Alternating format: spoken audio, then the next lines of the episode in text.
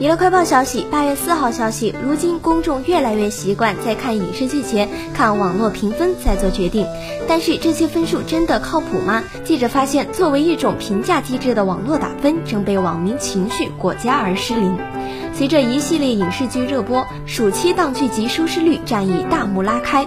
近日，有网友爆料某热播剧买水军刷分，提高其豆瓣评分，其早期评分为八点六，评分档次呈现倒金字塔，五星评分超过一万，被指评为发大水。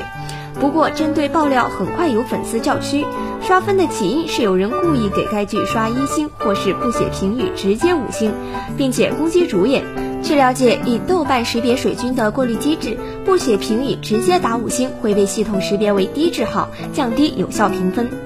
业内人士分析，该现象折射出的问题真真切切，出品方和粉丝都想通过自己的力量操控作品评分。影响作品口碑，甚至还有自导自演被恶意评分进行炒作的现象，让市场更加混乱不堪。